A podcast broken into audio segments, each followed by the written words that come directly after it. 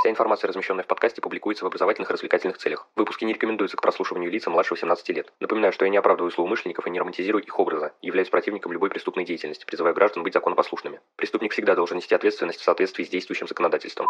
Перед началом выпуска я хотел бы поблагодарить вас за прослушивание и напомнить, что следить за подкастом можно на любой удобной платформе, а также в одноименных группе ВКонтакте и странице Инстаграм. Распространяйте информацию о проекте Крим One и проявляйте всяческую активность, мне будет приятно. А если вы хотите поддержать проект материально, то добро пожаловать на Бусти, буду рад любой помощи. Приятного прослушивания!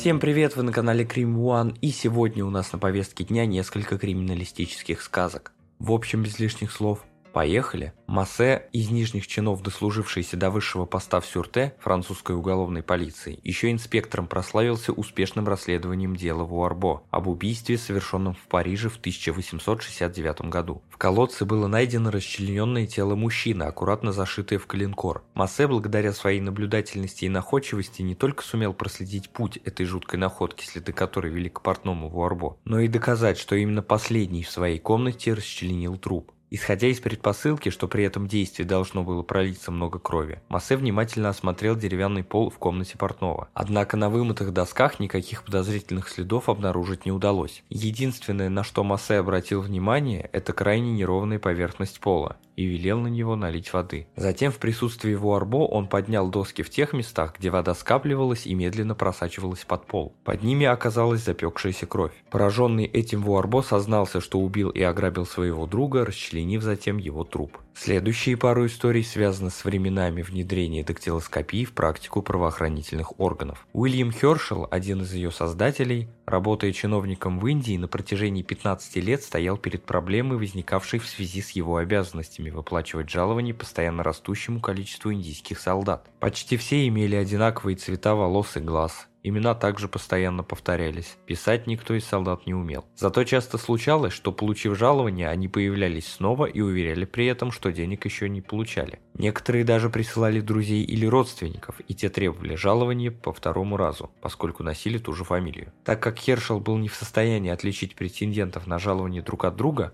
он в конце концов решил заставить их оставлять отпечатки двух пальцев, как в поименных списках, так и на платежных квитанциях. После этого махинации мгновенно прекратились. По соседству с домом Фолца, еще одного отца дактилоскопии, через побеленную каменную стену перелез вор. Ученому, чье увлечение пальцевыми узорами было общеизвестно, сообщили, что на стене остались четкие следы испачканных сажей пальцев человека. Пока Фолц изучал их, предполагаемого вора арестовали. Тогда он попросил у японской полиции разрешения отобрать отпечатки отпечатки пальцев у задержанного, но сравнив пальцевые узоры, оставшиеся на стене с пальцевыми узорами арестованного, он выяснил, что они совершенно разные. А так как след на стене должен был принадлежать только вору, то Фолл сделал вывод, арестованный невиновен. И оказался прав, через несколько дней был пойман настоящий взломщик. Для полной уверенности Фолз взял отпечатки пальцев и у него. Теперь они полностью совпадали со следами на стене. Следующая история является наглядным примером несправедливой травли в отношении комиссара полиции. 29 июня 1860 года в загородном доме Роуд Хилл Хаус был найден убитым трехлетний ребенок. Младший сын управляющего фабрикой Сэмюэла Севилла Кента, проживающего там со своей второй женой тремя детьми от первого брака и тремя от второго. Убитый ребенок был сыном от второго брака. Малыша нашли в уборной в саду с перерезанным горлом. Местная полиция под руководством Фаули оказалась совершенно беспомощной. Он делал такое, что сейчас является не то что недопустимым,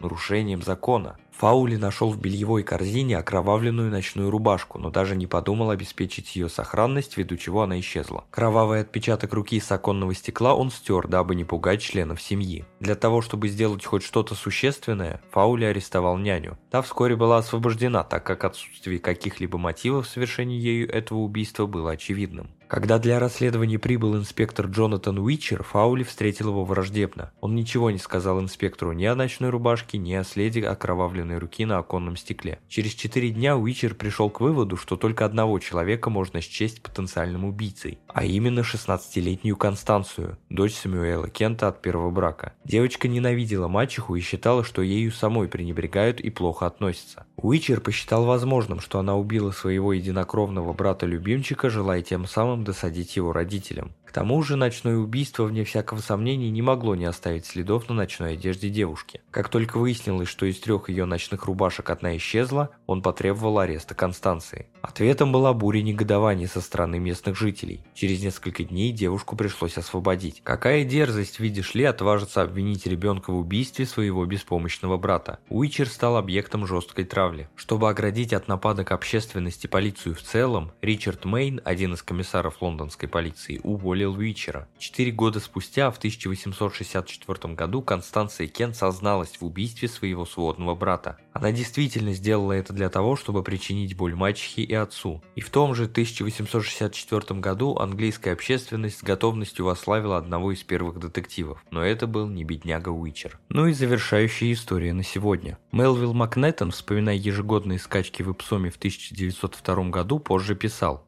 в первый день скачек мы боялись, что нам ни за что не справиться. В 6 или 7 вечера полиция привезла в тюрьму всех мошенников и карманников, которых удалось задержать на скачках. Уже на следующее утро в 9 часов 30 минут они должны были предстать перед мировыми судьями. Поэтому мы послали в ИПСОМ несколько специалистов. Они отобрали отпечатки пальцев у 45 арестованных и привезли их в Скотланд-Ярд. Два сотрудника отдела дактилоскопии в ту же ночь сверили отпечатки пальцев, и 29 человек из этих арестованных были распознаны как ранее судимые. Когда преступники предстали перед судом, то с учетом их прежних судимостей они были подвергнуты двойному наказанию. Один из них назвался Грином из Глостера. Он уверял, что никогда прежде не был судим, а ипподром для него мир совершенно неизвестный. Когда главный инспектор назвал его подлинное имя, Бенджамин Браун, и уточнил, что он вовсе не из Глостера, а из Бирмингема, и за ним значится изрядное количество судимостей, арестованный разразился бранью. Проклятые отпечатки пальцев. Я так и знал, что они меня выдадут. На этом выпуск подошел к концу, благодарю за его прослушивание. Следите за проектом Cream One,